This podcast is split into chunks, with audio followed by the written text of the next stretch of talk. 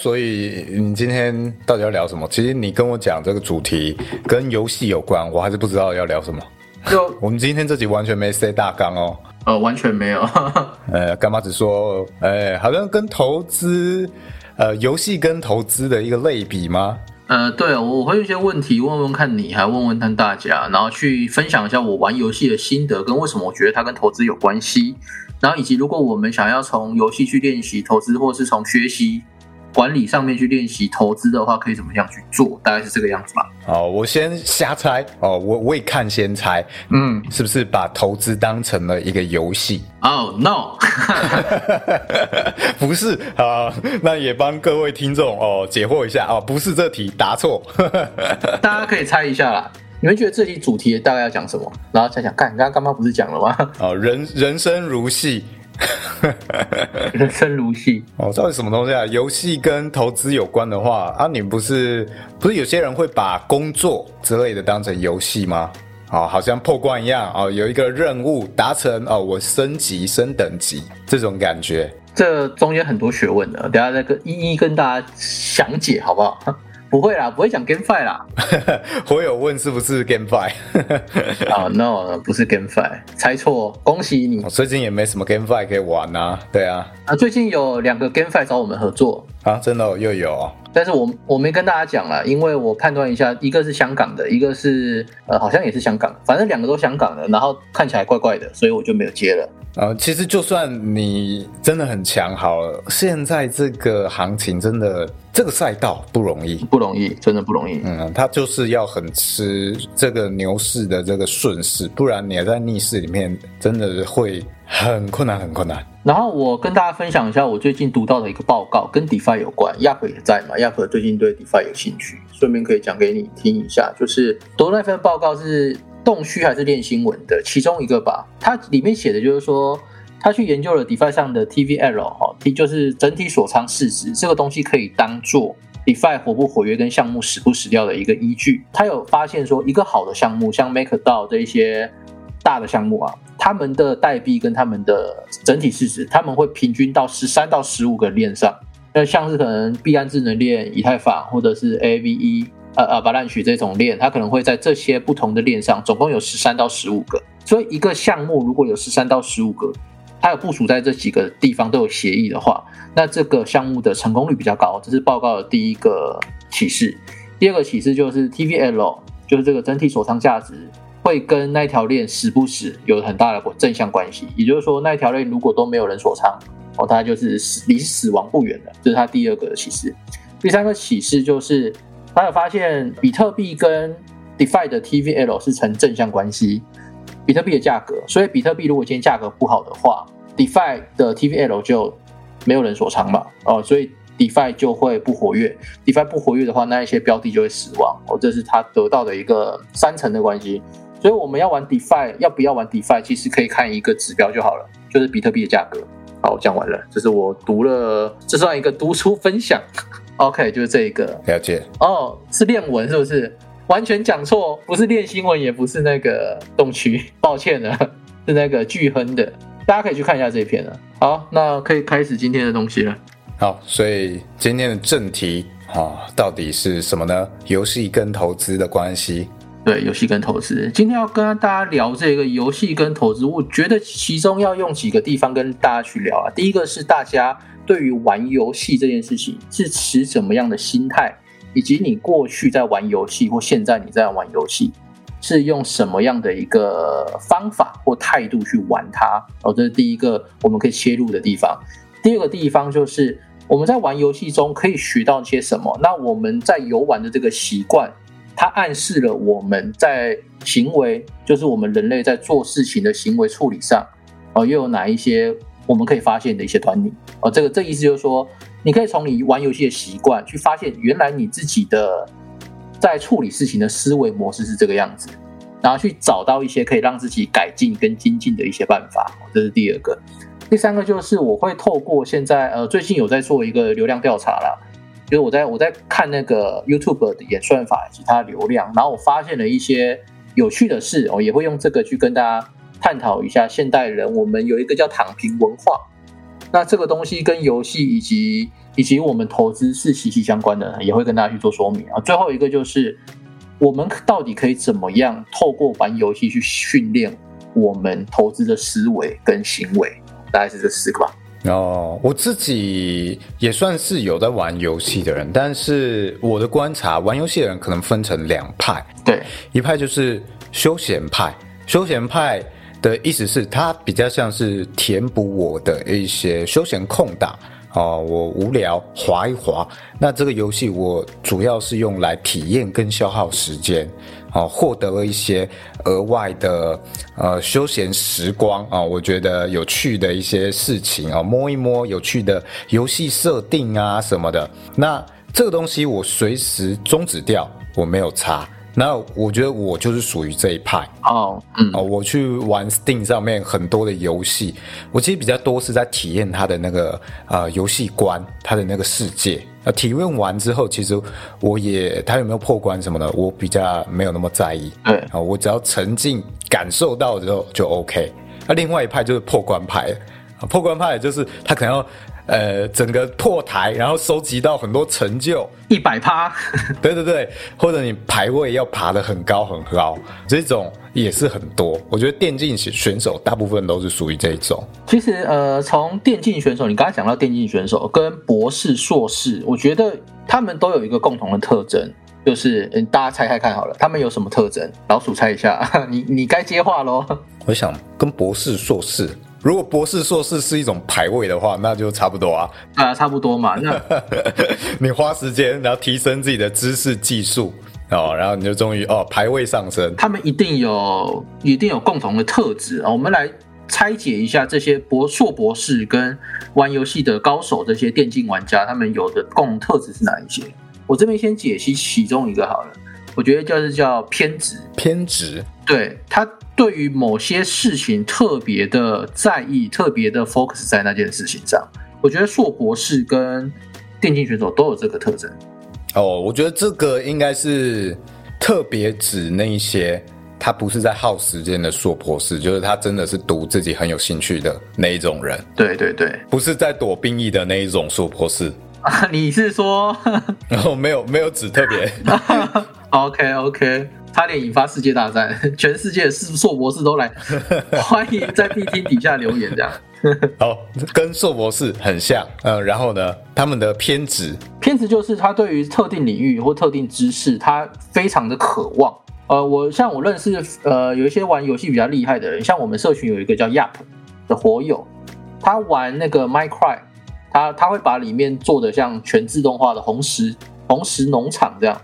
就是它可以自动化去生产一些东西，然后去呃标准化流程，再来就是可以在最短时间内做出最大效益的生产。所以它中间要经过很多的学习跟计算，还有测试。它的偏执是什么？并不是对麦块这个游戏有偏执，而是它对于这一个效率这件事情有一个很重的偏执。这是我观察到的。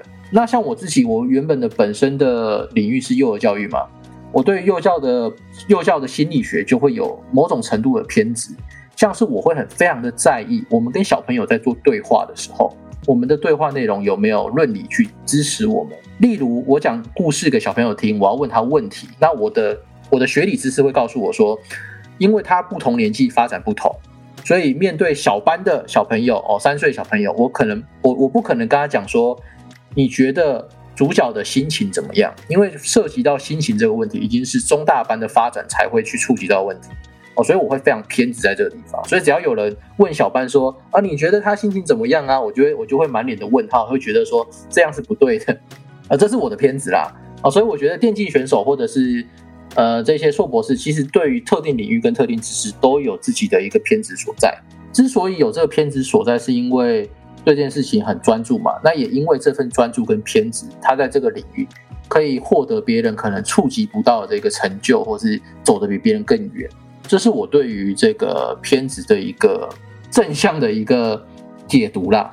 了解，其实我自己觉得还有一个特质，就是它可能有一种创造性，创造性。我觉得这种创造性很常会出，对对对，很常会很矛盾的出现在一个很懒惰的人身上。呃，我觉得包括一些发明家或者是戏骨的一些工程师，都有这个特性，就是他很多时候他做了一个发明或某一个城市，只是他很懒，他想要解决生活中的一个不便。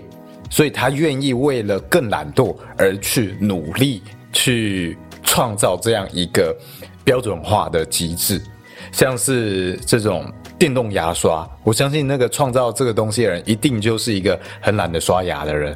而他为了不要刷牙、不要努力刷牙这件事，创造了电动牙刷这种东西。我觉得很多发明真的都是这样。现在还有冲牙机呢。对啊，就又更更再进化一步。所以这些有时候它并不是一个你很努力刷牙的人哦，你还要更努力清洁，然后你才想到这件事情。通常是会来自于人性的惰性啊，或者是。呃，你在经营无论各种东西，今天看到好多的社群平台，它其实有很多的自动化机器，一定也是因为有一些人懒惰，所以他会去想办法去创造一种自动化。所以很多时候，其实，在我们的人性里面都藏有这样的一个潜能，呃，只是看我们有没有去开发它。所以我我很懒惰，我不想做什么事，我发明了一个城市或机器去取代我这个。人工需要输出的这个功率，呃，有可能啊。像你如果指标串这个自动交易就是这样啊，对不对？啊，对啊，让他自己去跑。因为当你的财富累积到一个程度之后，你最贵的会变成时间，所以任何东西最终都会变成要缩短它的呃花费时间。没错，对。然后呃，这边想跟大家聊一下，就是大家对于玩游戏的人是抱持怎么样的一个看法？哦，不管是你自己还是你看别人，都可以，就大家可以回复给我们一下，然后我们可以在节目中说给大家听，然后也会分享一下我们的看法，因为这真等一下的内容会息息相关。单纯只有像是这种三 A 游戏啊，或者是 PC、PS 五这种游戏吗？呃，今天我我觉得不用执着在说在玩什么游戏，像。如果你跟你的另外一半玩一些游戏，这也算。我是说，摔跤。呃，不是啦，我指的是说，可能一些有趣的小游戏，例如谁先。例如我看着你，然后你看着我，谁先笑了就就输了，类似这种。好，或真心话大冒险这种。啊，类似，这就都是这都算游戏嘛？对，有趣的小游戏。我刚以为你在暗指的是哦摔跤游戏，想说讲这么隐晦干嘛？哦，不是不是不是，这个是真的很很认真在讨论，就是游戏啦。其实游戏的样式跟类型有百百种嘛，所以我们就不会针对在某一种游戏上，但是。所有的游戏，它其实都是有我们潜意识去控制我们的这个游戏行为。其实从很多研究数据会发现，说玩游戏其实不是人类的特权哦，很多动物也会玩游戏。像你会看到小猫小狗在打架，哦，这也是一种他们的游戏。所以其实，呃，游戏不只是人类，很多的地方都会出现这种游戏文化。所以我很想知道大家怎么看待这个游戏，呃，看待这个游戏的文化。消防车和红绿灯的游戏，派对游戏、破冰勇哦，对啊，就是不同的游戏有不同的功能。老鼠，你是怎么看待玩游戏这件事？嗯，我自己觉得这样子好了，我给大家选择题。你认为玩游戏啊，这边就不局限什么游戏啊？玩游戏你是认为是浪费时间的，呃，还是有学习意义的？就这 A 跟 B 好不好？你觉得是浪费时间跟有学习意义的？是 A 还是 B？啊，我选 B，有学习意义的是吧？OK，那其他火友呢？来看看大家的答案。C，你觉得要累积可以开直播？什么东西？我我我改一下答案好了。我觉得要看自己有没有意识要去学习东西。如果有的话，就能够学习；如果没有的话，那就很容易会变浪费时间。OK，我这边要先举个那个对立的牌子。很多时候，我们学习到是其实无意识的，也就是说，我其实没有预化说，我今天玩这个游戏，我要学到东西。但是你在玩游戏的过程中，却可以发现或是觉察到你学到了一些东西。我觉得这个是要玩游戏玩到一定程度的人才会去意识到的，或是你玩的游戏种类很多，像我自己在玩游戏的时候，我也是不，我也是属于那一种有体验过我享受的是过程的那种人，我不会要求一定要破关全成就这样子。但是我在每个游戏里，我都一定会学到东西。所以有时候虽然是重复的，但是它虽然是重复，但是又有一点点的不同。这是我觉得玩不同有类型的游戏，我获得的一个乐趣啊。所以我其实很享受在玩游戏这个过程。那我们呃，我们的社群里大多数的人会觉得是看起来是 A 比较多嘛，就是玩游戏是浪费时间，觉得浪费时间的人可能比较多。OK，哦，因为因为这边补充一下，我们社群人大部分都蛮认真的。对对对，那之前线下去的时候，就有感觉到大家都是那种知性很强、有那种学霸气质的人。哈哈，学霸气质，他可能就是会讲说什么玩什么英雄联盟浪费时间，我觉得就是可能会讲出这种话的人，可能占多数。哦、OK，我先跟大家去讲，说到英雄联盟，我来调查一下吧。你们有没有玩英雄联盟一或零？呃，玩过算吗？玩过也算，那然后有现在有在玩也算嘛。那还有就是相关的传说对决这种，就是 MOBA 这种五五对五的相关的，你有玩过的都、啊、属于这种竞争性质很高，要打排位、冲排位的这种。对。OK，这些都是属于就是你有玩过哦，所以传说对决也算，英雄英雄联盟也算，这种竞技类型的 CS 也算。OK，大多数是一。好，那我要问下一个问题喽。你玩这些游戏，你会打那些竞技排位的，再打个一，好不好？不会的打个零哦。大多数人哈，一百呃八十七十趴。啊，好像一半一半。OK，看起来是有七成的人排位我觉得一半一半。OK，排位有一半一半的人会去打。好，那我接下来要追问喽。有在打排位的人，我想要问问你一个习惯哦，你可以从这个地方去检视一下你自己的一个学习行为，或是你一个你的一个游戏行为。你打完一场排位之后，你有没有花过时间去检讨这一场为什么赢，为什么输？有的话打个一，没有的话打个零。哇，大多数的人是有哎、这边我补充一下，我我我为什么不打排位？因为玩这种游戏很多时候是跟朋友玩嘛。对，那我就刚好遇到有朋友，他是属于结束一场之后会检讨队友的人，最 后 他不会检讨自己，会检讨队友。我就觉得，哦，干好累哦。明明是我要做一个消遣的游戏，为什么每一次会觉得心理负担这么重？我后来就不想玩这种东西了。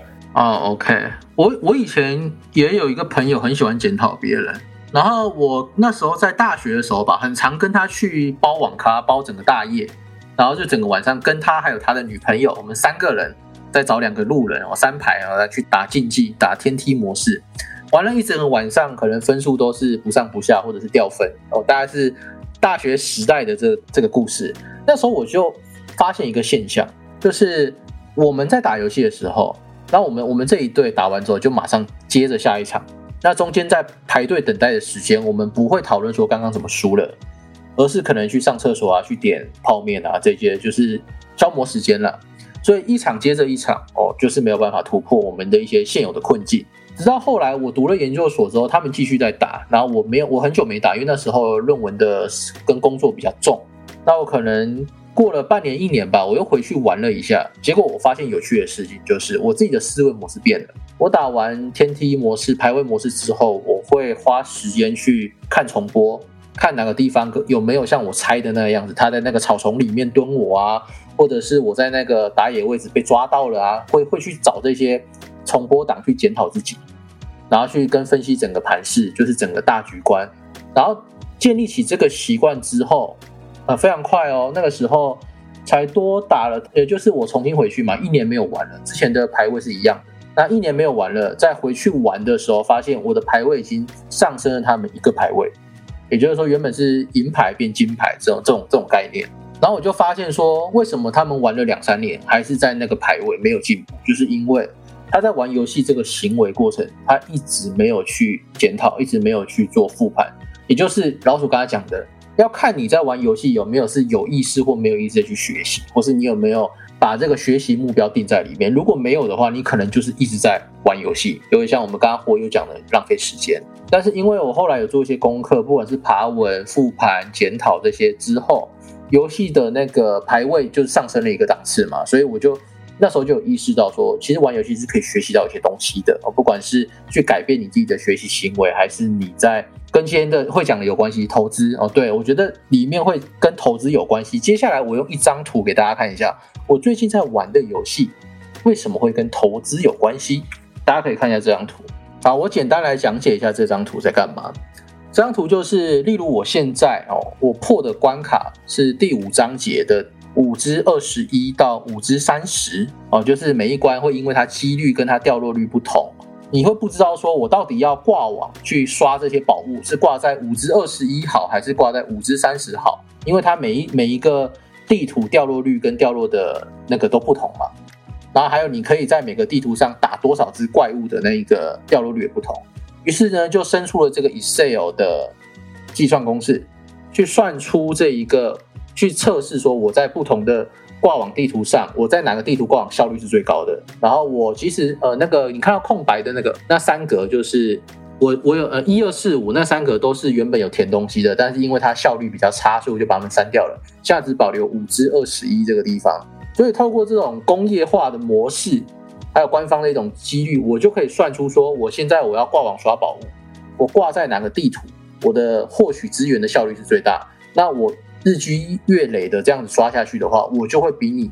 你想奇怪，你跟我一样都玩三天，为什么我的等级比你高，我的宝物比你多？就是因为有做这一种 Excel，大概是这样啦。所以这个是，如果你想要说，呃，从游戏中去看投资的话，这是一个很明显的例子。那为什么会说这些东西？呃，我为什么要做这些东西，或者去测试这些东西的原因，是因为大家猜一下好了，大家猜一下原因是什么？老鼠，你猜一下为什么要做这个 Excel？就是算出效率最高的一个方式啊，就很像我们玩游戏的时候会去查攻略啊。如果没有攻略的话，那干妈这个方式就比较像是没有攻略，我选择自己做。所以我在玩这个游戏，我的其实不是在玩它的游戏性，而是。我在算出说，我在这个游戏在没有花钱的情况下，在资源有限的情况下，我可以把自己的人物角色推到什么样的地方，所以就会去想各种的办法。这是第一个。第二个就是最近有一些跟一些朋友在聊游戏的时候，我问了一个问题。我这边讲一下我问了什么问题哦，就说我的队伍都满等了，但是我不能进化，因为我没有抽角色。我就问了一个人说，一个朋友说，我可以？你觉得我应该抽这一个角色池吗？他给我的回复，我觉得蛮值得深思的。我不只只限于在游戏上、投资上，我觉得人生上也是。他说，你遇到问题，你首先要确定的是，第一个有哪些解决办法？OK，第二个是你接下来要评估跟计算这一些不同的办法所消耗的资源跟能带来的好处跟坏处是什么。哦，这是第二个问题，所以他请我去思考说，我现在遇到这个问题，那有哪些解决办法？哦，可能是抽卡、氪金或者什么什么什么，好，都列出来之后，在这不同的方案中去找出说，这些不同方案你要花多少的资源，它有符合这个 CP 值吗？是不是你所期待的？那这一个方案是不是你可以解决问题的一个效率？以我抽卡为例好了，我那个队伍都已经是满等，但是因为没有进化，没有那像我如果有老鼠这张卡，我需要第二张老鼠就可以变成老鼠加，然后有有四张老鼠就变可以老鼠加加，类似这种进化的一个机制。那我现在老鼠这张卡片已经满等了，我要把它进化嘛？那我就会去算说，如果我现在去抽卡的话，呃，那个存那个钻石、那个红宝石的时间要多久才能抽一次？那抽出来之后，可以抽到老鼠的期望值是多少？哦，那算下来，呃，只有零点二趴可以抽到老鼠，也就是说，抽到重复的老鼠这张卡，它有办法进化。那这一个方式对我来说会觉得太像赌博，它没有办法有实质性的帮助我这个队伍呃老鼠这张卡可以获得进化，所以我就不会选择这个方案。我这就是在决策上会有不同。所以我觉得这个是我在学习，呃，在。玩游手游中，我很呃很享受的一件事情，就是我没有花钱哦。你会因此享受哦？啊，会啊，就是我会觉得这个已经有点剥离掉那个游戏性了，像是这个方式就跟我们当初在玩 GameFi 的时候一模一样嘛。嗯，但是 GameFi 我是呃完全没有在里面想要获得任何游戏性，因为 GameFi 真的都没有什么游戏性，都是呃游戏性很垃圾的东西。好，我完全我的乐趣就只有我这样子计算之后可以最大化我的收益这件事情。对啊，所以你没发现我们那个时候去年在玩 GameFi 的时候，我们在甜点铺里一直在各种 Excel、各种计算机吗？对啊，对啊，因为是可以赚钱嘛。对啊，所以那个时候呃，我们在玩那个项目的时候，我会会发现非常有趣。我们的社群有很多精算师，透过数学去算这些投资期望值、投资回报率，然后去算出多少天复投一次我们的资产。可以获得多少效益？那后来也确实在一个多月、两个月之后，我们跟其他社群的一些朋友，我发现我们有精算的，跟他没有精算的，我们的投资回报率就差很多。这个是在投资上的啦。那在学在游戏上，像刚刚呃 Ricky 有讲到，他说干妈创造出另外一种游戏性，我觉得确实是这个样子。就是我玩那个游戏，其实享受的应该不完全是它那个游戏性跟游戏的故事跟文化了。哦，更多的是说，我在这个游戏有限的资源下，我可以怎么样去白手起家？呃，这我可能玩的是这个样子。嗯，了解。我很享受这个过程啦。对，我觉得这跟投资是有关系的。嗯，呃，像那时候，有我也跟大家玩了一个游戏嘛，就是我投资上哦，之前是自由的状态，就是比较活得比较滋润的状态，用了一个小钱，跟大家一样从零开始，从小资族开始，重新去。滚那个钱，我觉得这个也算是一个游戏，那确实也从中获得一些乐趣。虽然最后都被 FT 收走了啦。其实，如果我们转化一下思维，如果能把啊我们这件事情做的某一个。某一个成绩，我们能在这个成绩里面获得成就感的话，那它也许就能够这样子游戏化。好，例如我们玩 GameFi 为什么会那么有动力跟那么有成就，是因为呃这样子去计算之后，那个获得的收益让我们有这样的一个动力跟乐趣，它就变成了我们的游戏性。那也许如果我们也能把其他东西啊能够转化成这样的思维。那或许都可以用这样的方式去跑这个流程。对，所以像刚刚讲这个例子，呃，就很像回到我们现实状态。假设我们现实中是一个游戏，我们在现在有限的资源下，你的工作的薪资，你现在身上有的贷款是多少钱哦，类似这样子。然后还有你所有的正资产、负资产加总起来，你现在可以怎么样去最大化你的生活？这也算是一种游戏嘛？那这个东西其实从很多的手游、手机游戏都可以去训练到。很多现在有很多的手机游戏，像是放置类型的啊，就挂网升等级，定期定额去领取这一个游戏奖励，然后去升级你的角色跟获取这个装备之后，可以推进更多的关卡嘛。那像类这些，就跟我们的人生其实是很像的。所以我我会玩这些游戏，其实很大的一个目的就是我在练习要怎么样从这一种有限资源下去创造最大的收获。这也像之前有跟大家分享过，我在。娃娃机熊市的时候，我那时候有创业，有去有去那个做娃娃机的工作。我那个时候一场大概是四十多台娃娃机吧，然后跟其他台主聊，那那时候一个月的月租金大概是四千五到五千。有些台主是没有办法去负荷那个成本的，因为他还要进货嘛，那他进货的那个成本可能都没办法打平，所以会亏钱，亏了两三个月受不了就就离场了。那个时候。一场大概四十几台，很多娃娃机的都退租。然后我在那个时候熊市的时候，娃娃机三台加起来一个月的净利还可以到快八万块，所以所以也是从那时候就学习说，呃，虽然我们在这个逆势，然后有限的资源，像是我在娃娃机店里面，那个台子是在很不好的一个路冲的位置，我要怎么样被别人去看到啊？用最小的一个资源去让它最大化。就回到刚刚那一位朋友建议我的。你在遇到任何问题的时候，你要先去确认有什么解决办法，再来是这些解不同的解决办法给我们带来的好处跟坏处，以及它消耗的资源量是多少。以我做娃娃机的那一台陆冲台为例子，哦，那一台的币量非常的惨，一个月呃月租金四千五，然后那台的币量算下来一个月大概是赚个三五千块，哦，大概是这样，虽然有赚但不多。我后来用了非常小的一个钱，我把娃娃机里面那个灯啊，我去买玻璃纸贴在那个灯上面，大家看起来像非常像夜店这样，因为它是路冲，所以大家从外面看就看看得到那一台。那因为它别人都是白灯，那我那一台是红灯，红灯紫灯，所以看起来就很迷幻，大家就会从外面走进去里面。然后那时候有观察了一下大家的消费行为，就是以娃西来说好了，去玩游戏的人，我从外面开始逛巨无霸台啊、标准台面这些，可能投了一两百块就走了，他不会有子弹跟有余韵走到最里面去看到我的路冲台。然后我做了这个玻璃纸，我记得那时候买了六十几块吧，我花了六十几块这个成本去贴了玻璃纸之后。我我去看监视器，发现很多人从外面一看到我那一台，就直接从最外面走进最里面去看我的那一台，然后后来就换钱去投币了。那我这样就成功成功的把他的那个会原本会投币的那两百块的扣打，我在我这边就消耗了一点。那这样子我就可以成功去救起我这一个这一个台子的生意。那后来那台的生意也不错，一台也大概一万五两万左右，从三千块变成一万多块。但是我只花了这六十几块哦，所以我觉得是不是可以说，我们生活中有很多事情，我们应该要像玩游戏一样，试着给它做一个攻略分析。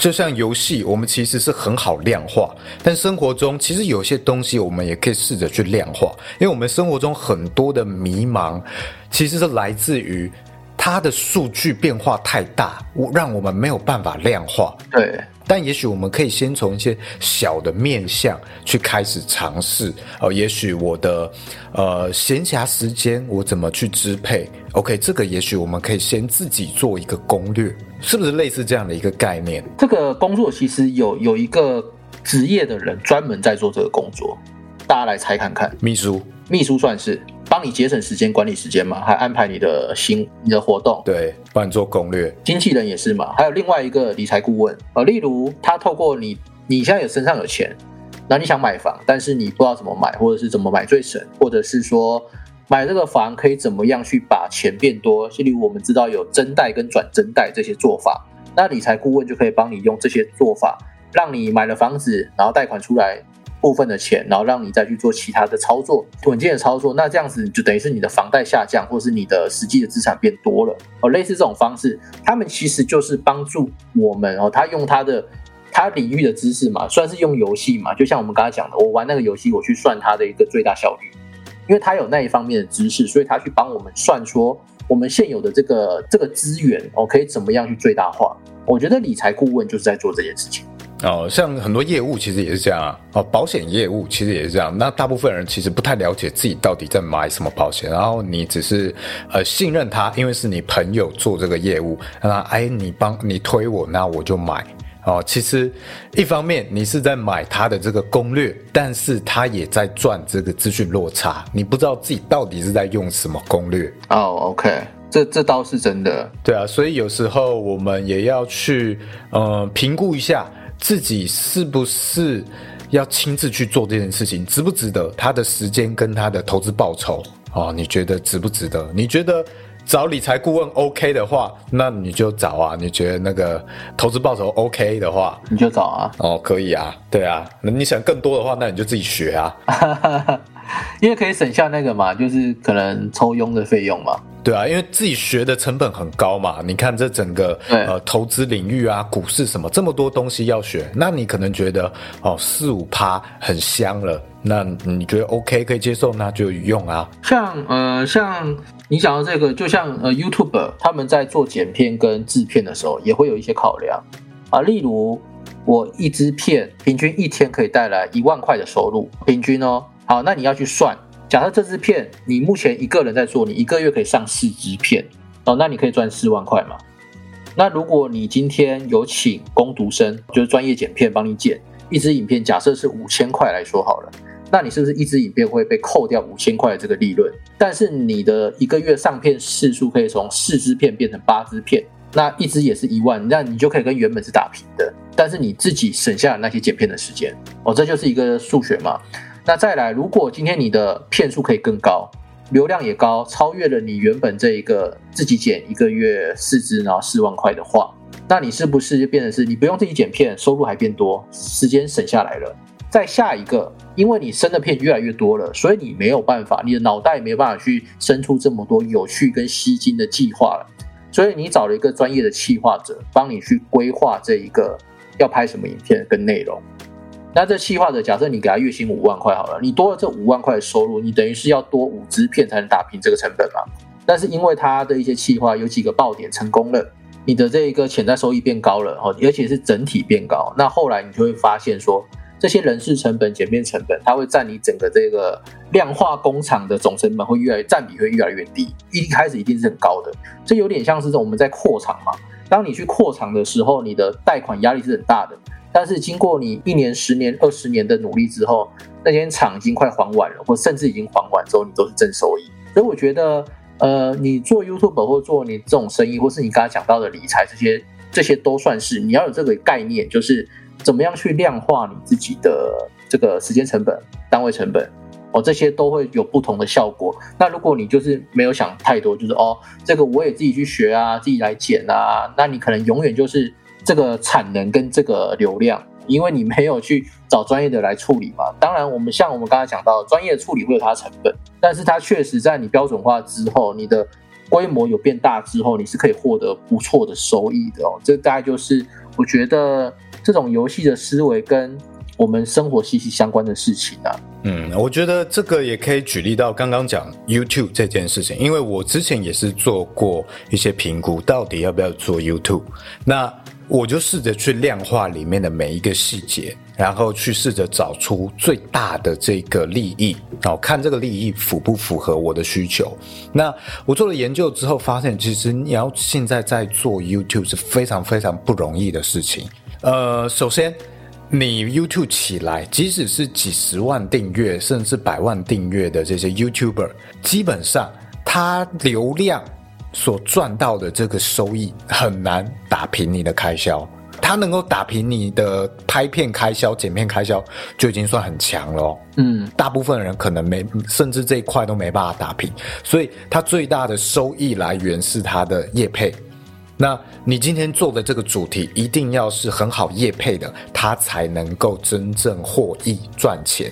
但是就很看很吃厂商的脸色这些东西。对，那尤其如果你今天想要做的是一个很难接业配的领域，好了，像是中子通，我刚好最近听了他的 podcast，中子通。他一个大概百万订阅的 YouTuber，那他做的一个产业是属于会被黄标的的一个频道嘛？他是做跟成人产业相关。那我听到他 Podcast 分享才知道，他 YouTube 频道常年长期在亏损，诶，亏损了大半年。哦，因为他没有流量收入，然后之前又没有稳定的业配，所以一直亏钱在做这件事。即使他订阅这么多，然后造福了这么多的和平与幸福，仍然 这么的亏损。他是到后面有一个稳定固定的业配合作厂商，然后加上你看到他现在开始卖课程，OK，才开始出现了好转迹象。所以如果你今天这个东西，你没有先认清楚你。他的一个攻略模式，或者今天玩游戏好了，你今天要玩的职业啊，跟配点之类哦，你最终你想达成什么样的一个成就，你就下去做的话，你很有可能你这只角色玩一玩，你之后是得砍掉的。你发现你玩不下去哦，你前面你也有可能呃累积了很多经验，但是最终没有办法收得一个正果哦，有可能会这样哦。这个地方我补充一下哦，有时候我们。我们在投资上或是在做工作上哦，它不一定是一个百分百的一个关系，它可能会有转化率。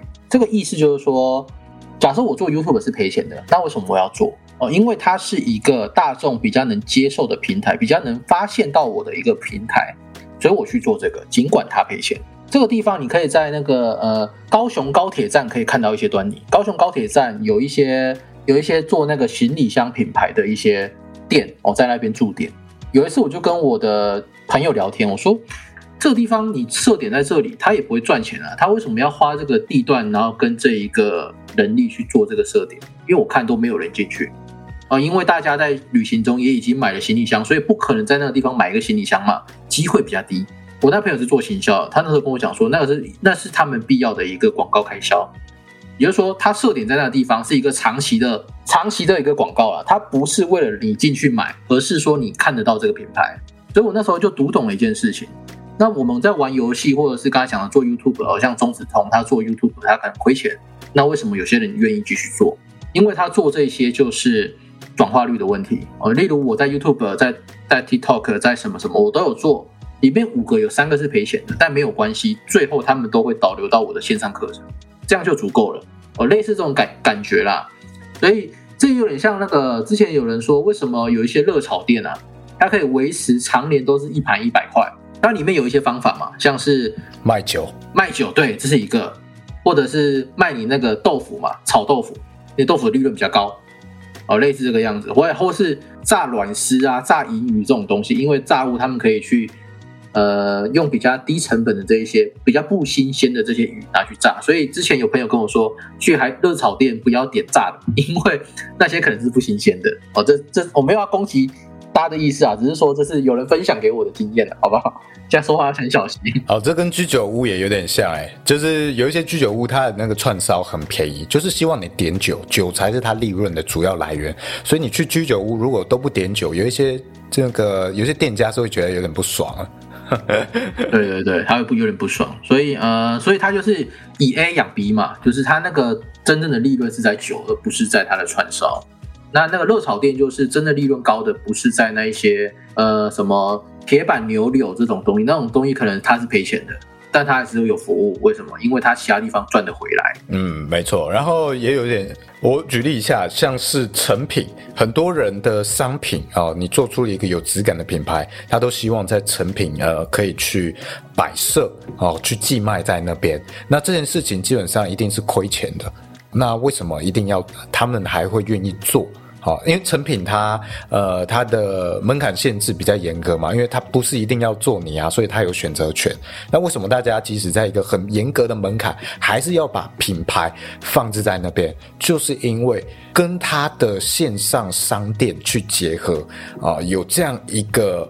在成品的曝光对他来说，整体来说正面的效应，而不是他去在乎你在店面卖的钱有没有呃有没有获益，对啊有没有获得利润哦，所以这些东西都是整体评估哦，他有把这些通通都归纳在自己的布局和攻略里面，他想好了每一步他的要点是什么，他是负责什么。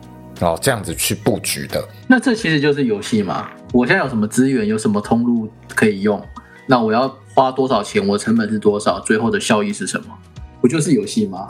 我觉得有些时候，我们对于一个太大的事情，例如创业，好了，对它真的太复杂，太多的变数跟这些东西，我们没办法量化。所以有时候可能先不要想的太复杂，你可能先从小规模开始做。啊，也许你先从个人家讲微商或者 KOL 带货之类，它是比相对来说变音比较少的生意模式。OK，你先开始了解，你一步一步了解每一个环节，它里面的变音，它的量化怎么样去设置，你摸手再扩大到更大的一个商业模式。我最近听到一件事情，让我觉得有点感慨哦，就是我有一件很喜欢的。餐厅哦，它要倒了，那我就觉得很讶异，因为它超好吃，然后每一天都爆满，你要飞，你要好几个礼拜以前去预约。那它不算特别贵哦，它是意大利面呃意式料理之类的。那餐点大概两百多哦，两百五到三四百左右，不算特别便宜，但也还 OK 哦。如果在台北市的话，就算是 CP 值还算不错。的一个餐厅，那重点是它很好吃，会让你觉得这个价格付的很值得，很便宜。结果我听了呃他们呃朋友的朋友传的一些消息，才知道哦，原来他们经营的这么多年来，即使一直爆满的状况，他们股东老板每个人都只领了一万多块。他连自己正常的薪水都付不出来，怎么会这样？对啊，后来才知道是他们一开始的定价策略就搞错了。好，因为餐饮业它会有一个大概。大概三分之一、三分之一的一个定律，就是啊，你的嗯，对，食材成本三分之一，你的人事成本三分之一之类。呃，像我们在零售商，可能就会讲说，你的利润要抓七十 percent，或者我们讲你的成本要乘以三倍是你的定价。哦，这其实都是在讲同一件事情。哦，这些是一些普遍行业可能适用的规则。那他刚好就是这其中某一个环节抓错了，他把某一些东西漏算了，所以他一直以来是有点赔钱在做生意。那他就支撑了这么多年，直到他终于去复盘，他才发现他他没有详细复盘的原因，就是因为他生意太好了，太好，所以他没有办法停下来去仔细审视，所以也是有这样的状况会发生呢。当他真的意识到的时候，他已经没有资金了，资金全部烧完了，他就只能闭店，所以就是很可惜啦，啊，没有做好这些的事前的一些攻略啊分析，去做好一个布置。这个我想问，他是创始店吗？还是连锁加盟店？它是创始店，它是属于那种口碑很好的独立小店。我之之前有一个朋友啊，也是火友，他之前有加盟一家饮料店哦，然后就会知道一些细节啦，就是他做了两三年的这个加盟，签约结束之后啊，没有赚钱。那这两三年到底在干嘛？从中你可以发现端倪，就是那个饮料店啊，他们会跟当地的果农、菜农哦去进这些水果。那假设他今天进价是十八块一斤，那他卖给店的时候是卖二十块一斤，所以他可以从中间赚两块。所以你说这个创始店他赚的是这个加盟金跟这些不同的加盟店的这些收入吗？其实不是，他赚的是卖菜哦，是十八变是十三哦。OK，好，那个火友已经出现了，你们想知道他故事可以去找他聊。反正就是他做了两年这个饮料加盟，然后发现被这个创始店哦，这个连锁加盟就是以这种方式去剥削，所以他们的店是没有赚到钱的。我就当了人家的一个挖矿机嘛，因为人家跟这些菜农果农去合作，然后用一个高价卖给你，哦，类似这个样子，让他赚中间的价差，哦，这是连加盟都可以割你的一种方式哦，所以你们我们在做加盟的时候也要小心。对啊，这种情况下真的是，我们来思考一下可以怎么避免好了。哦，我们当然是希望先多去问问嘛。我们头洗下去之前，先 能够问的先问啊，有没有人做过这类的东西？哦，有没有人知道这个呃内部的状况，或者是呃 PTT 啊、D 卡之类，可以问的问一下啊。那。也许有一些几率可以避免。对，那如果刚好碰到他们的那个网络口碑公司哦，特地买来就是要洗你进去的，那你可能就一啊，那真的是躲都躲不掉。像 FT 叉这种，我们就是躲都躲不掉，因为我们我们的人脉资源可能没有深入到。真的可以接触到、洞察到这些非常内部消息的人，对，好，那就真的没办法了，我们就只能学这个经验，这真的就没办法。但是我自己会觉得，这个东西像我们 FT 叉遇到的这件事情，我会把它当成像创业一样，像我都有讲嘛，我当初进币圈，去年。十月的时候，我就是四万美金入场，所以，呃，FT x 倒掉我大部分的资金，我就当成是我四万美金创业的一次失败，但我不会觉得灰心，我反而会觉得我对下一次充满希望，那个感觉有点像是我今天创业啊了一间咖啡厅好了。或者是小吃店啊，我讲卤肉饭店好了。我创业了一个卤肉饭店，我在这个过程中，我一定学到非常多东西。那也有一些东西是我在这过程中才意识到我当初没有做好的。那我今天不得已倒掉了这间店，我闭店啊歇业了。但是如果我下一次还有很好的机会，我会知道我准备的比当初更好了，我可以比当初做的更好。我会这样子去看待这件事情，所以最近其实也有一些火友，包括我今天吃饭的时候，有一些人聊到说啊，他想要退圈了。我就希望可以借由这样一件事情，或我这样的一个观点，可以诶试着鼓励到你，也许可以用这样的想法去思考看看。不然你今天赚到了这么多的经验啊，你没有再利用的话，也是有一点可惜。对啊，这个地方我想要呃去讲一下，我之前我刚才想到，我之前有一个经验。我是在做工作上的一个经验，会跟大家分享，跟餐饮业有关系啊。之前在某个地方哦，遇到了一个做营造商的一个大佬啊，一个老板啊，因为他有在卖烤吐司，然后就跟他去聊天嘛，喝酒聊天。后来呢，他他因为他都会去收那些倒掉的店的一些器材，他就收了一台烤车、餐车、烤车摆在他的店外面。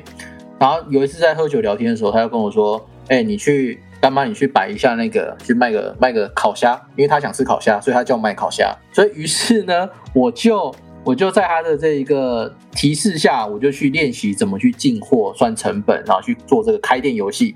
然后我就呃练习了这个卖烤虾这个过程。然后中间他好像有发现，呃，我在就是经营这一个餐车的时候有一些问题，所以他就会去用一些方式去点醒我，然后让让我去学习到。例如，他其中一个是说，你的这个烤虾跟别人的特色是什么，差异是什么？OK，他就叫我去做市场调查，他花了钱请我去吃别家的像钓虾场的虾子啊，哪里的虾子都去吃别人怎么料理的，然后跟他报告这个心得。报告完之后去改进我的虾子，然后去弄我调配的酱料这样子。OK，好，这可是这是我做这件事情嘛？那虽然做这件事情没有赚钱，但是我学到了很多。就像刚刚老鼠讲，那后来也因为这件事情，哦，那个老板赏识我，我获得了一个工作，很特别的工作。那个时候读研究所的时候，因为有经营在烤虾，然后后来收掉了。但是老板觉得我有这个能力，哦，就是去看这个店。他那时候顶下来了一家他这个吐司店隔壁的店。那这隔壁的店之前就是状况不好，然后请我去看一下他们的餐厅，就是他们的整个动线有没有什么问题。所以我获得这个工作非常的有趣，就是我每天晚上去那边站两个小时，就站着，然后去看看完之后跟他报告，报告什么？报告问题跟可以怎么改进，还有那一些呃做餐的跟出餐的，还有跟他们怎么去跟外送，还有跟客人去做应对的，然后就把这些问题报告给他，然后去跟他做这个改进报告嘛。后来呢？那间店很有趣哦，死灰复燃了，后来成为那个地区的 Food Panda 的外送第一名哦，所以我获得一个蛮有趣的经验。那那个时候老板他请我一天是非常多钱的，他请我我就去站两个小时嘛，他给我两千块哦，等于是我站一个小时一千块，所以是非常多的。我晚上就是晚上就去站两个小时，看一下他们的这些问题，然后他给我两千块，他投资的这两千块，我大概站了一个多月吧。然后他有一次就跟我说不用站了，他说没什么问题，然后现在营运状况很好，所以这一个半月他每就是投资我，呃，他觉得我他之前先训练我嘛，花这个成本让我去弄他的餐车，然后去弄虾子啊这些东西，学会了这个餐馆，后来去帮他去管理他的店，然后后来他的店就死灰复燃了，这是他的故事。所以我觉得这个老板也是变相的用一种玩游戏的方式，投资一点成本去试试看一些人，试试看一些事情。最后被他找到了哦，他觉得我可用，所以去改变了他的店，后来就起来了。哦，我觉得能用这样的方式很很量化的去管理，我觉得也很好。他其实也没有太，我觉得也比较抽离出那种对于员工的呃感情啊什么比较复杂的因素，比较难以掌握的因素。哦，我觉得这一点是做的呃还蛮有趣的一个方式。哦，那我们这一集其实也录差不多嘞，啊 差不多了。哎，干妈，你要不要做一个？对啊，已经快一个小时喽，要不要做个简短的总结？啊我再我再补充一下这个地方，就是我去的时候，我挂的不是他的那间店的员工，就是他会跟餐厅的老板讲说，我我去那个地方帮忙啊，就是看而已。所以我那些建议不会跟那些人有对话，我那些建议全部都是报给这个老板听而已，懂吗？就是他，我这些建议不会报给餐厅的老板，而是报给这个。上面的这个投资人，那这个投资人再去跟老板讨论怎么改进哦，所以我跟他不会对，我跟那个餐厅老板不会对到，不会有什么利益冲突啦。我觉得这是蛮棒的，他有做一个分割。你刚刚说要做总结是不是？对对对，给你一分钟总结。那你也要一分钟吗？我在我在一分钟就超过一小时了，所以你总结就好了。开始啊，总结就是，呃，我觉得我们。对于玩游戏这件事情，其实不要抱着就是它在浪费时间的一个态度。其实我们在玩游戏，从管理、从策略跟应用上，都可以学到很多的东西。那因为我自己我自己的领域是幼儿教育嘛，我之前是读幼儿教幼教的。那里面其实有讲到说，呃，游戏其实是我们人的一个潜意识，我们人类会去做的事情，所以它跟我们生活息息相关。我们可以从游戏中去学到事情，我们不要把它当做是在浪费时间。OK，所以我们如果有孩子的话，其实在幼教的理论上也会鼓励说，家长让孩子多去游戏。其实对于呃学前幼儿，就是六岁以前的幼儿来说，多让他游戏就是最好的一个学习，而不是说。看什么 b p m a b c 这一些有声书啊，或者是念故事书这些，其实不是，就是让他在自由的游戏中去获得学习，这个其实是最大的一个注意啊。哦，所以我们有小有家有小朋友的哦，你可以让自己小朋友多游戏。